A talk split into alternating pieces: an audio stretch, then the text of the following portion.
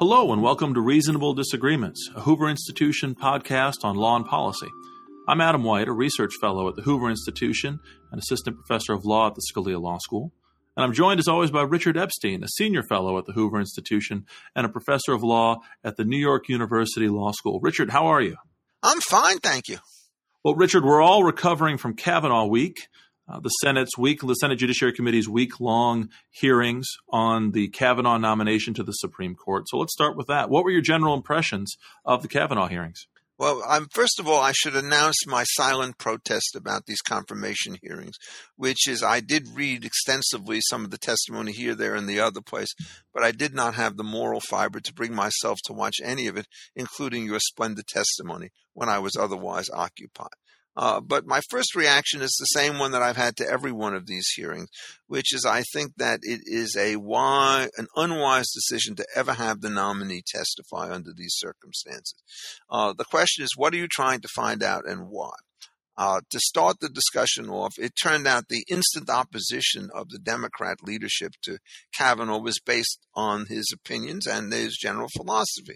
Uh, given the uh, built in political nature of all confirmation hearings with Senate consent, uh, they don't have to explain to me or to anybody else why it is that they want to know vote no. Uh, that's just perfectly clear. There's a fundamental disagreement, and they do not want to see the direction of the Supreme Court move in a particular fashion.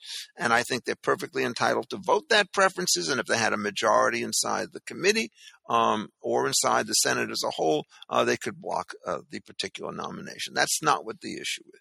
Uh, so you're not trying to find out any information about what this person's judicial record is. You already know that. So what's the only thing that you could start to learn by trying to question this person?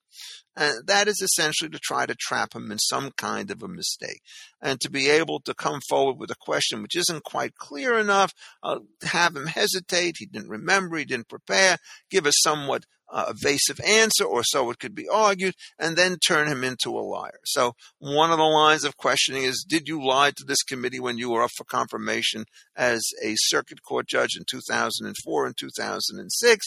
And then what they do is they give a somewhat misleading statement of the way in which his um, discussions went. Uh, when you're dealing with a deposition like this, and that's what this is essentially, the first thing you always remember, uh, or have to be reminded of if you don't remember, is how imperfect your memory can be on matters of detail. And for somebody like Kavanaugh, who was literally in a hot seat for several years, uh, basically being the dispatch officer for papers, it's very easy to forget, to overlook, or to make some kind of nuance. I do not think it behooves anybody to want to run a particular hearing in which one of the objects is to defame the nominee. And so on this particular point, I compare this to what the Republicans did to Garland. They had all the same information. They didn't want him for the inverse reasons of the Democrats. They wanted to make sure that the court was in conservative hand. Anything in the hearings would have been utterly irrelevant to that determination, which was set in stone. So they did the decent thing. They didn't hold the hearing. That meant that there was nobody who was going to try to trap uh, Garland, who's an honorable and able man, um, in some kind of deception. They weren't going to try to showboat. Uh, the whole thing was done in a way which I think spared the nation some of these tra- tra- the travails. The second thing that you want to do in a hearing like this is you want to run for president, or you want to showboat, or you want to sort of vaunt your own particular kinds of credentials. Well, you don't need the senator, you don't need the nominee there in order to do those things. Uh, you can do it. It's better or for worse.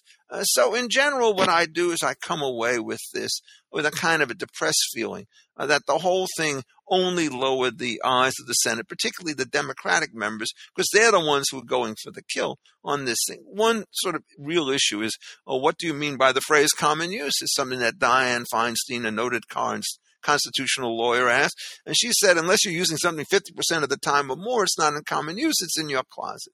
I mean, it's the kind of definition which, if you applied it to handguns, would lead to the same result. So Kavanaugh, essentially reasoning by analogy in a Second Amendment case, uh, comes up with the same correct answer about rifles and handguns and distinguishes them from assault weapons. Uh, to give an argument like this just disgraces the senator who puts it forward. Uh, so I am essentially disillusioned with this process. I think the bottom line is, although there were certainly some hiccups and some awkward moments uh, in this kind of endurance contest, I don't think anybody's mind was changed by it. Uh, I think the Republicans are going to keep a pretty much a united front on this.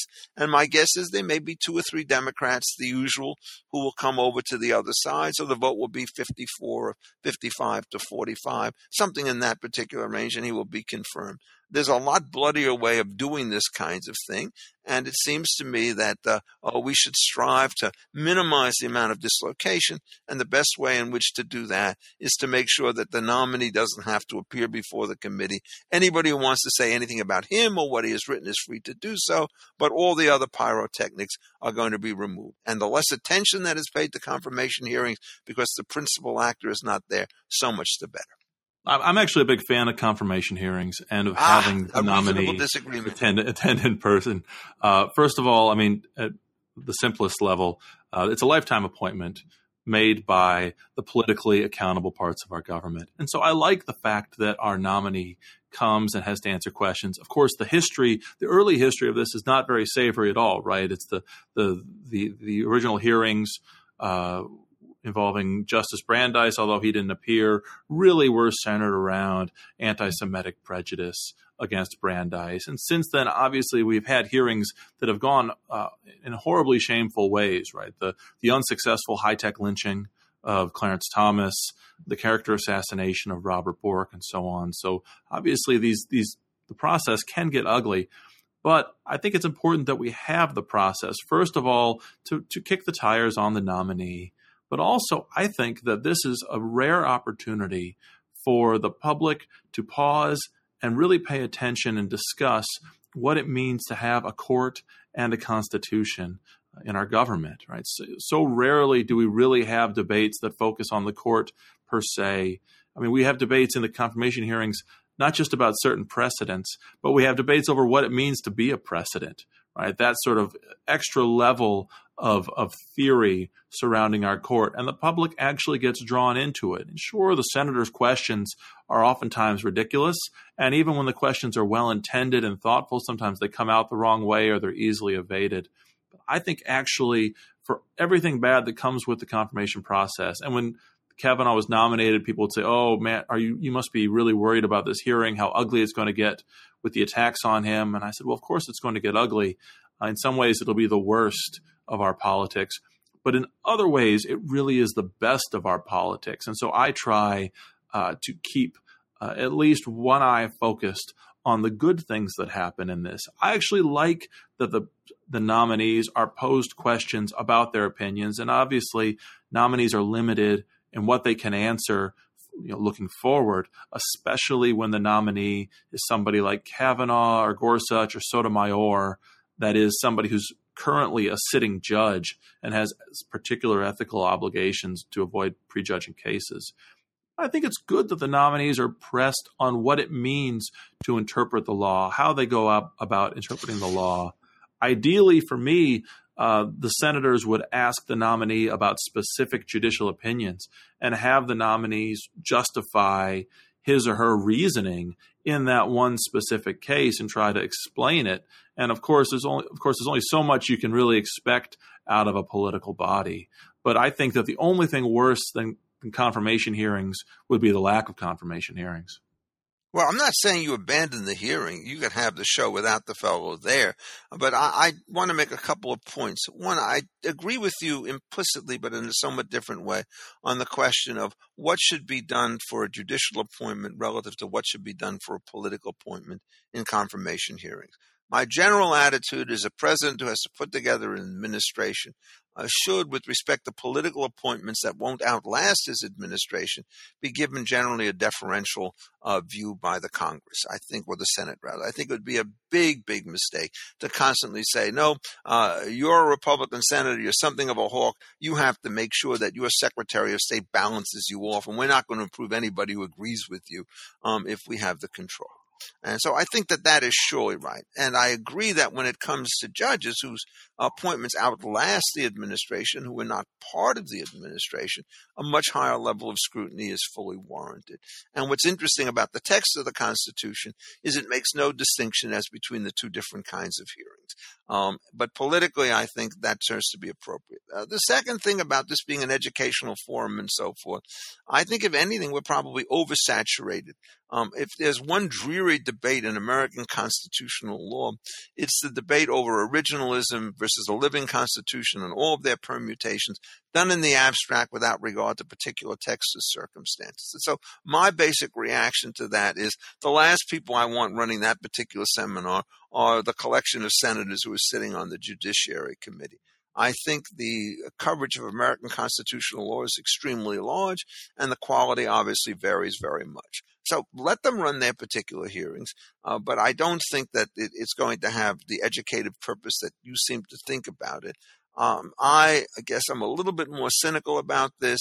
And, you know, as you mentioned the hearings, uh, there's a following pattern. Um, uh, which of the hearings that proved to be raucous and essentially very difficult? Well, it's certainly the Bork and the Thomas hearings, and it's certainly the Gorsuch and uh, the Kavanaugh hearings. Uh, I think there was a little bit of this, but clearly less when it was Alito and Roberts. But and it was back going back in the olden days. Uh, that was very difficult uh, when they basically lynched. I think Clement Haynsworth at the same time they rightly got rid of Harrold Carswell. And you go back into 1930 when John J. Parker wasn't nominated because his views on Yellow Dog contract. Um, there's been a lot of Democratic opposition. I cannot think of a single case where the Republicans have lodged the same kind of attack on the Democrats. Certainly, it wasn't true with Ginsburg and Breyer. wasn't even remotely close. And even with Sotomayor and Kagan, I think the level of intensity was a lot lower. You did not have motions for adjournments at the beginning of the hearing. You didn't get protesters coming in. You didn't get quite the same level of grandstanding. Oh, what's happening is the trend line is sheerly up. It's going to get worse and worse, not better and better. But I think on this particular issue, the Democrats, particularly since they're trying to gain control of a body which they've not had for many, many years, are really pulling out all the stops, whereas the Republicans don't have to do all of that because they actually run the proceedings. If there's a Democratic president and a Republican Senate, you will see a lot of fireworks, just I, as you did under Obama. I did think it was ironic. You know, we live in a moment where you hear so much about the degradation of respect for rules and norms. Uh, criticisms often directed, you know, obviously at, at President Trump.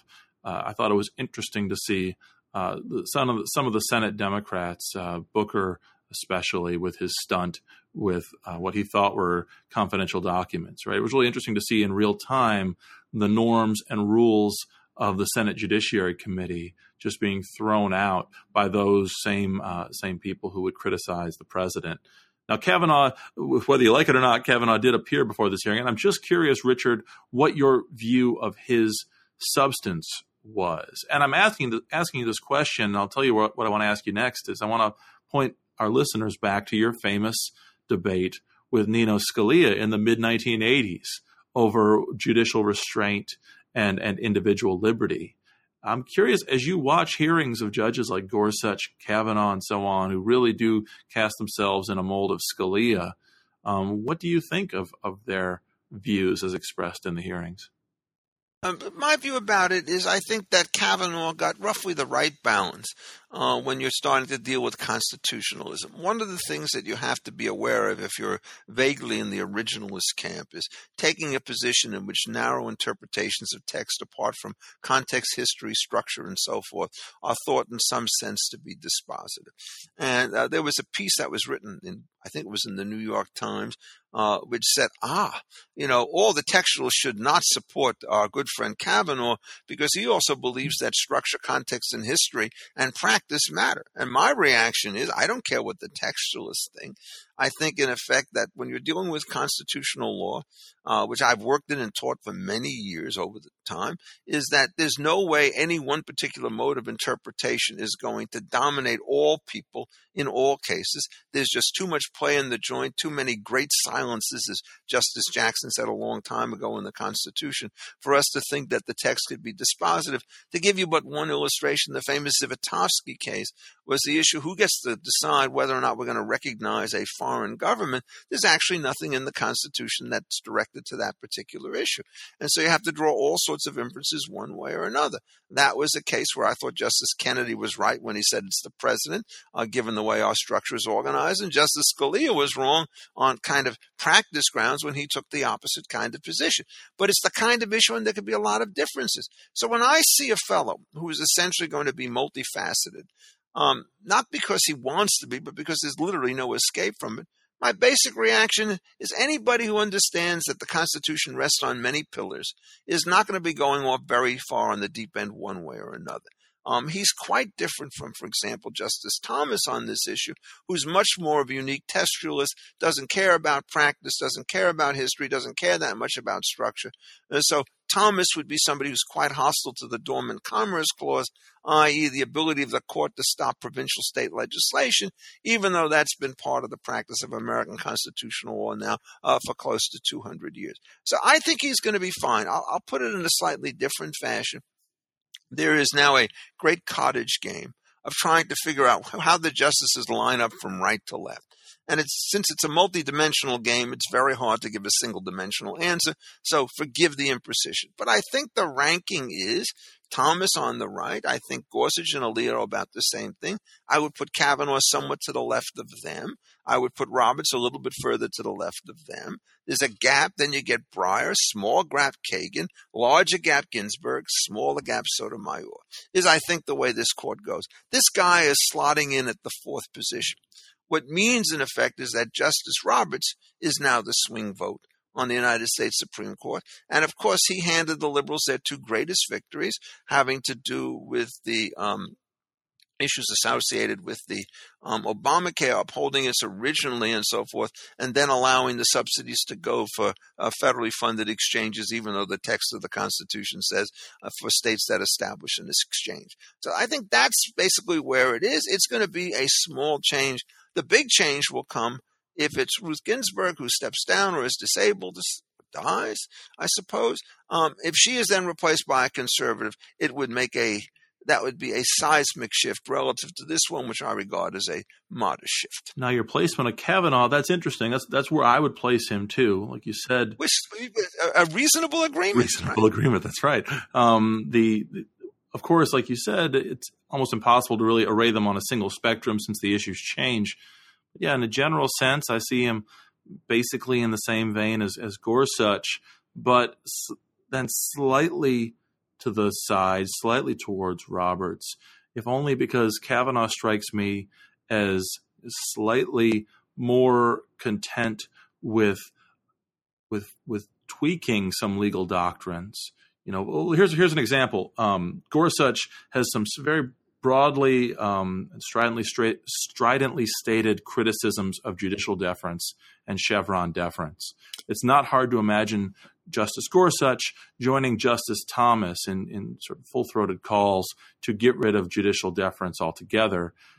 Kavanaugh, as I was preparing for my testimony, especially, it was a nice reminder that Kavanaugh doesn't really express his criticism of Chevron in the same ways. He's been very content on the DC Circuit to apply the Chevron framework, to follow the court's lead and maybe trimming it here, adding a few breaks here, uh, B R A K E S breaks, slowing things down.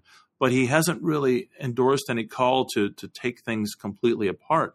Now, maybe like Ju- Chief Justice Roberts, this reflects uh, Kavanaugh's you know real roots in, in D.C. legal practice, in the executive branch also, and being you know therefore more content with the settled arrangements between the executive branch and the courts, especially.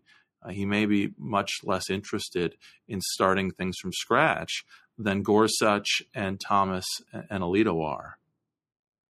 I agree with that. I think Gorsuch is a, a kind of a very deeply theoretical, consistent thinker. Mm-hmm. Um, and that has both virtues and dangers. The hardest questions in constitutional law, in many cases, deal with this simple proposition if we think that we made a mistake sometime in the past, is it one that we're comfortable with and we will ratify it?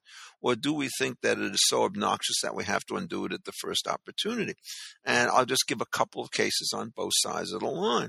Plessy v. Ferguson, it seemed to me gutted a huge amount of what the 14th Amendment about uh, with an extravagantly broad definition of what the police power constituted. And the sooner you got rid of that, the better, which is what happened in a very awkward opinion, but nonetheless decisive opinion in Brown v. Board of Education. Uh, but there are other kinds of doctrines, like the Dormant Commerce Clause, which has been around for 200 years, which has facilitated essentially the creation of a national market against balkanization by the states, so that even people like Justice Jackson, who are willing to cartelize everything through the national government, they are very, very worried about breaking up these lines, and they support that doctrine. As far as I'm concerned, uh, if you don't treat those two things differently, and you don't give the support to the Dormant Commerce Clause at the same time you're taking after the racist and segregationist doctrines in Plessy v. Ferguson, you're not where I would want to be. So I think uh, on these kinds of issues, Kavanaugh, I think, is more steeped in history. I don't know what Gorsuch would say about the Dormant Commerce Clause. My guess is he would probably ratify it. And there are lots of other doctrines which are just flat out wrong in terms of originalism. Uh, why is that? Uh, because the originalist constitution wanted to put all sorts of brakes on the central government in order to make sure that the states had some genuine checks on them, including knocking out appellate jurisdiction of the United States Supreme Court, uh, which I don't think is in the cards today. So one has to be very careful about the question of how far back do you go to the text, because the first two cases that are on the chopping block are Martin against Hunter's Lessee, which allows for federal review of state decisions which struck down federal laws, and Marbury v. Madison, which essentially after Cooper and Aaron became a judicial supremacy case. So originalism could be extremely potent, and it has to be softened a little bit. And I think that Kavanaugh, having being very comfortable with the administrative state, knows that there's a bomb that is likely to explode if you go too hard on everything that was 1787. But it's equally dangerous to be completely deferential and Chevron is not a constitutional decision in this sense. All you have to do is apply the Administrative Procedure Act 706A, which says you get de novo review of all questions of law. And what you've done is undone a doctrine which essentially was always against the statute. The Chevron case never cited Section 706, mm-hmm. on which governs this. So that's not a constitutional revolution, but in terms of its significance in practical day to day affairs, it would surely be momentous. One of the reasons why I think Kavanaugh will be in less of a hurry to undo things like Chevron deference uh, is that I, I suspect he's more conversant in the roots of the, the recent roots of these doctrines, right? The Chevron doctrine was created for a reason. It was created as the last big effort by the Supreme Court to really push back against the lower courts, especially the DC Circuit, that have been micromanaging Republican administrations, Nixon, Ford, Reagan. Um, that one of the reasons why I'm kind of agnostic on Chevron. In fact, I find myself becoming, if not pro Chevron, uh, more anti anti Chevron, is because I I think Scalia got it right in his 1989 Duke Law Journal article that properly applied with a rigorous step one. Uh, and that, incidentally, that's how Kavanaugh has phrased his approach, mirroring Scalia, a very rigorous textualist step one in reading the statute. And then, to the extent that a statute, like many statutes, uh, leaves some policy discretion to the agency, then leave space for the agency itself to exercise that discretion. I, I don't yet agree with the statutory and constitutional criticisms of Chevron. For example, you're right, the Chevron opinion does not cite the provision in 5 USC section 706 of the Administrative Procedure Act, uh, where it says the court shall interpret all provisions of law. That's true. They don't cite the provision, but Justice Stevens' opinion for the majority does say plainly, I think in footnote seven or eight, the, the court does in the, the court is in the end responsible for interpreting all provisions of law. I think that the, the justices who created Chevron deference thought that the court still was interpreting the law, just in step two with a more deferential approach. In fact, I think the framers of the APA, uh, I think their debates make clear that they understood when they passed that language, Section 706. They were doing so against a backdrop of certain measures of judicial deference that predated the APA. Now, of course, as Phil Hamburger and Justice Thomas and others are increasingly clearly pointing out, uh, at some point deference becomes abdication, and there isn't a bright line there.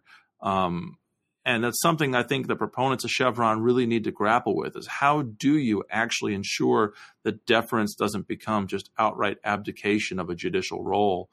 But uh, sort of to borrow a line I used earlier in the podcast, sometimes I think the only thing worse, only thing worse than Chevron might be the absence of Chevron and a return to the days of Skelly Wright and David Bazelon acting as the de facto environmental regulators for the country, regardless of who happens to win a, a presidential election.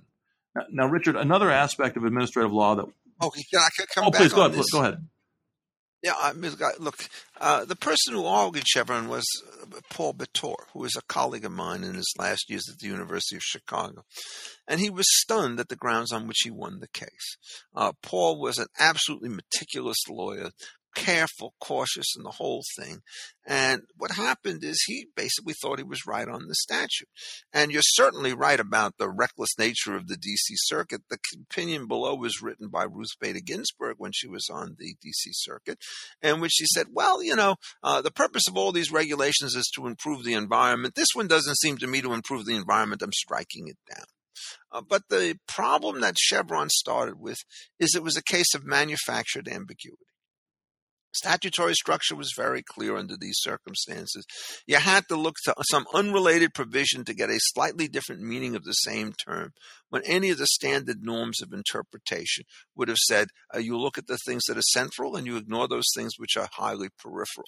And so, if in fact you started with Chevron, it gets off on the wrong foot because that was a case in which both the purpose of the statute and the text of the governing provision pointed exactly in the same way on this question whether or not lots of smokestacks that were close together should be treated as a single quote unquote point emission from a stationary source uh, so that you can switch the output back and forth between smokestacks without having to get de novo review from an administrative agency over the same thing.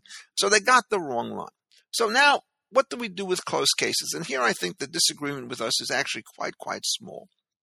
My view is if you're running one of these kinds of things, and you see there's a consistent practice and it's a close question, and the government has some greater expertise than the other side, if all these things are true, they should be able to make stronger arguments on close cases than the people on the other side and will win most of those. So I think your formulation is not one that I'd like to have, which I said give them deference in close cases. Uh, my view is have a continuous situation. We're always looking for the best circumstances. But in fact, if there is that a little bit of a gap, the government has a natural advantage in arguing that case. So you have a uniform theory of interpretation and recognize that in close cases, government expertise might tip the balance. I think that's the differences between us. But as you well know, go back to a case like Auer um, having to deal with the definition of a, a, executive, administrative, or professional employee. Those guys were just simply out to lunch. And the Auer deference, which is the kid sister of Chevron deference, really led you very much in the wrong direction. Well, I actually, not, I'm not trying to manufacture disagreement. Somebody once asked, by the way, Richard, whether we try to manufacture disagreements here, whether we actually believe what we're saying. I don't know whether they meant that whether my, my friend thought that I was making things up or you were. Um, but but here's a place where probably both maybe we, here's a place where I, we really do have a disagreement because for me Chevron deference's justification isn't just um, about the expertise of the agency or the consistent unbroken practice of the agency that that lends weight to its interpretation. I do think that other side of Chevron deference is important as well, the part where the court is acknowledging that in some statutes, Congress is in effect delegating policy discretion to the agency, and that it's much better to concede that space to the agency just in terms of democratic self governance and not just technocratic expertise. I agree with that. I mean, in those particular cases where the statute says we need the administrator to decide what the appropriate level of emissions is from a given kind of point source, um, and there's a range of argument one way or another, I think the correct way to do this is to think of those cases as a trial court making an initial decision on a question of fact, and unless it's clearly erroneous, it ought to prevail. Uh, so to me, the other part of the villain in this case is the arbitrary and capricious side, uh, which is wildly overread um, in some cases, in the State Farm case decided a year before Chevron, in which the definition of arbitrary and capricious at one level is hey, if you take into account something that you should ignore or ignore something you should take into account, uh, you're incorrect on this thing and we're going to force you to do it again. That's a crazy definition. I think what you have to do is to say, looking at the full basket of things that you started to consider, is there a credible case that you could put forward in favor of the statute, notwithstanding the fact that we may disagree with you on the evaluation of this, that, or the other point. So let me put it to you this way. Maybe we could get an agreement after all. If we were to sort of tamp down on arbitrary and capricious from State Farm, on questions dealing with sort of underlying facts and the way in which they come together, and then treat the pure questions of law in the manner in which I've done it. Doesn't that get you pretty much to where you want to go? Or are you going to try and defend State Farm as well? Well, I don't have time to defend State Farm as well, so I better agree. But no, I think that I think I think oh. that sounds pretty good. I think that one of the challenges of administrative law is the doctrines keep shifting and they keep comp one, one change compensates for another. At some point, they they end up blurring together. We get into these esoteric debates over whether arbitrary and capricious review is the same as Chevron step two, or does Chevron have two steps, or one step, or no steps, or twenty seven steps? It's hard to say.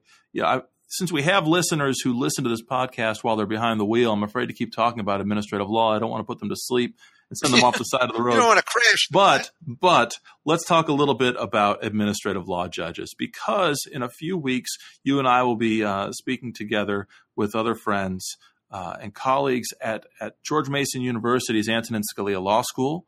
Where I teach and I run a program called the C. Boyden Gray Center for the Study of the Administrative State. And this year, on September 26th, my center will have the, its first annual uh, administrative law symposium with the George Mason Law Review. And last spring, when we decided to do this, when the when the Law Review invited the center to do this, we said, well, what topic should we pick? And I said to the editors, it ought to be about administrative law judges because there were two cases coming down the pipe in the Supreme Court. One called uh, Lucia versus SEC about the appointment of administrative law judges, and another case called uh, Oil States Energy Services against Green, which involved uh, the the intellectual property adjudication board's power to to terminate patents. Uh, both struck me as interesting cases. And as we assembled what really is, I mean, uh, at risk of being shameless here, an all star cast of scholars, including Dick Pierce and Michael Asimow and, and, a lot of, of really smart folks from the administrative law field. I was so glad, Richard, that you were uh, so uh, interested in participating. You'll be our keynote speaker. And you've written a very thorough paper, which the working title of it is Structural Protections for Individual Rights, the ind- indispensable role of Article 3 courts in the administrative state. So, Richard, would you mind just giving a preview of your argument? What is it about ALJs that you're focusing on, and what's your criticism of this longstanding uh, component of modern administrative law? I'm more than happy to do that, Adam. This is a subject on which I've developed a great deal of passion over the time. Uh, the basic challenge that one has to do is to figure out the following question Why is it that many people, like Justice Kennedy, for example, have constantly said that separation of powers is to some extent a bulwark of individual liberty? And if you start looking at this in the abstract, it's quite clear that these are very different kinds of protections from the ones that you get with freedom of speech or religion or of property or of equal protection. Why is it that this statement turns out to be true, if it's true at all? And I think the answer is in what I call a prophylactic rule if in fact you require the independence of the judges and you go through the kind of confirmation process, uh, what happens is you put together a set of institutions that are much more immune from political influence and persuasion uh, than you would get if in fact you tried to keep everything inside the executive or the legislative branch or some hybrid version as between. And the way in which you can start to test that is to see what happens when we start to see the rise of administrative judges. In some cases, they seem to be relatively innocuous. A huge volume of small uh, Social Security cases. Which way do the payments go? Which way not? may be all right. I'm not going to say yes because I don't study them very closely. But the two cases before the Supreme Court this past term, which I think show a very, very weak and bad side to the administrative state, uh, with the oil states case against green energy and then Lucia against the SEC. And in the oil states case, what happened is the Congress with the America Invents Act decided to allow for an institution known as inter partes review not only before the patent is issued, but after the patent is issued. And in fact, they made this institution strong enough that you can enjoin the enforcement of a district court judgment which went the opposite way uh, from the particular panel. And this was justified on the grounds that you're going to get greater promptness and expertise if you start working through the ALJs. But then what you do is you start looking at the way in which the heads of the uh, PTAB, the Patent Trial and Appeal Boards, announce their roles, and frankly, you should be horrified at what they claim. Uh, so this was first M- Michelle Lee, and then it was David Ruschke. And what they both said is, you know, we want to make sure that these cases come out the right way. So we're going to pick from a very large panel of judges, the individual judges whom we think are going to get the right results on this. And we further reserve the right to put ourselves on these particular panels or to name additional judges in the middle of a proceeding uh, to make sure that the whole thing is going to come out um, the way in which we would like to do so. And then you compare this to an Article 3 court in which you never give uh, the power of the Chief Justice to designate who's going to sit on a particular case. What you do is you assign people by rotation, and often you don't even announce the panel far in advance because you don't want people writing their briefs tailoring it to particular folks. And to me, if you start to sanction this kind of proceedings, uh, the bias issues dominate the expertise issues. And when the Supreme Court decided to let this go through, I think they made a big mistake. Some people say, well, in Lucia, you have what is known as the appointments clause problem, which is for inferior offices, uh, they have to be appointed by the head of a department, uh, which in the case of the SEC uh, would turn out probably to be, I think it is the either the Department of Commerce or maybe even the Commission itself. Uh, but this is not a very powerful protection because if the person's running the show just simply give a list of um, appropriate nominees to the people at the top of the pile and they appoint them, you avoid this problem. But what did we see there? Well, the judge in the Lucia case was a man named Cameron Elliott. And what he basically announced is, I've never found against the SEC. And if you really want to come hard against me, what I'm going to do is I'm basically going to ban you from life and I'm going to impose a heavy fine on you. And he did that in a case where on the factual record, the things were just microscopic case. It was the weakest case imaginable for this kind of behavior. No form of absolute loss, no even evidence of fraudulent conduct having any effect on anybody at any time against a man who had used these kinds of procedures for many years and had already cleared them um, in a preliminary fashion, both with the oversight boards of the SEC on the private side and indeed with the SEC itself. So in the end, uh, it just turns out putting people in these kinds of positions is just a terrible mistake. Uh, you need to have this kind of independence. Uh, people who are political appointees are likely to make political appointees in these kinds of bodies. So if you can't do this as a separation of powers issue, the next battle, which has already been hinted at in some opinions, is procedural due process. How can somebody have a trial free from bias if somebody has announced in advance that we want the outcome to come out in a certain way? And my view is you don't want this procedural due process stuff to be on an ad hoc basis in which, well, this trial's okay and that one's not. I think, in effect, that you have to say that it's a per se violation of procedural due process if you don't follow the anonymity and rotation requirements uh, that exist in these kinds of tribunals that you start to have when you're doing cases um, in federal court. So the basic theme of the paper was uh, the framers got this one right uh, by creating judicial independence and putting out people with broad class of expertise and so forth, what you do is you reduce the probability of things going wrong. And for example, Mr. Ruschke was basically relieved of his position after these cases went on by the new head of the uh, Patent and Trade Office. Uh, so the whole thing is sort of very, I think, very unsavory to have these people with enormous powers, very short terms, one way or another, never quite sure which way the appointments are going. Uh, so to me, the Supreme Court did not see the seriousness of these cases. And the reason it did not see them is because when it looked at this stuff, it was an appellate court looking at things at a very abstract level of what the record said without actually digging into the things and seeing in which the day to day operation of these cases operates. And so uh, that's the theme I'm going to talk about at this conference that we're going to have uh, the connection between separation of powers, the appointments clause, procedural due process, and individual liberty. You know, 40 years ago in 1979, when, when he was still your colleague at Chicago, uh, Justice Scalia wrote a paper about ALJs called The ALJ Fiasco.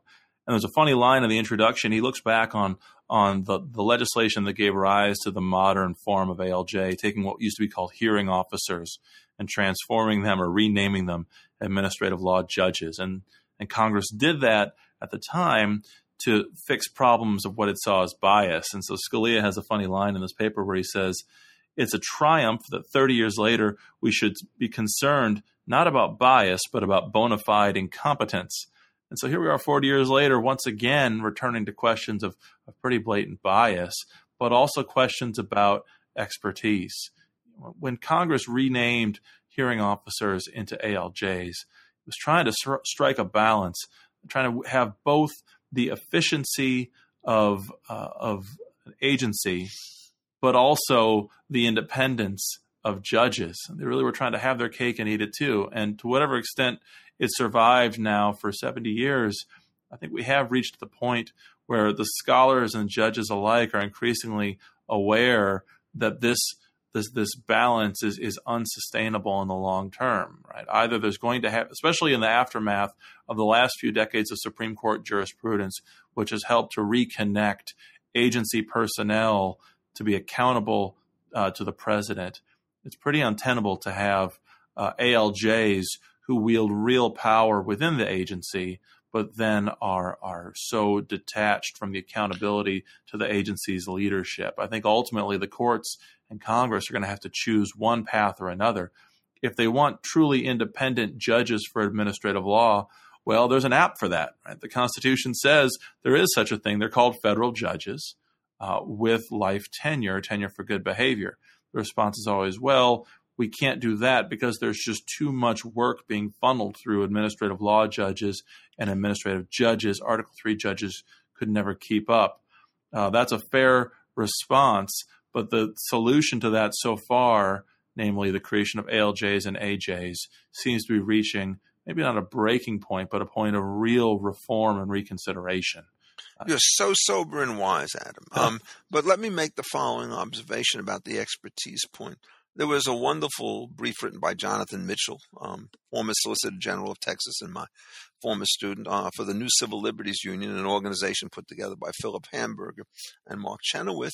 And what he said is the judges that you get in these cases can be drawn from elsewhere in the administrative system. So that Cameron Elliott was a Social Security type judge and with no particular expertise in these SEC cases until he was drafted into this kind of service.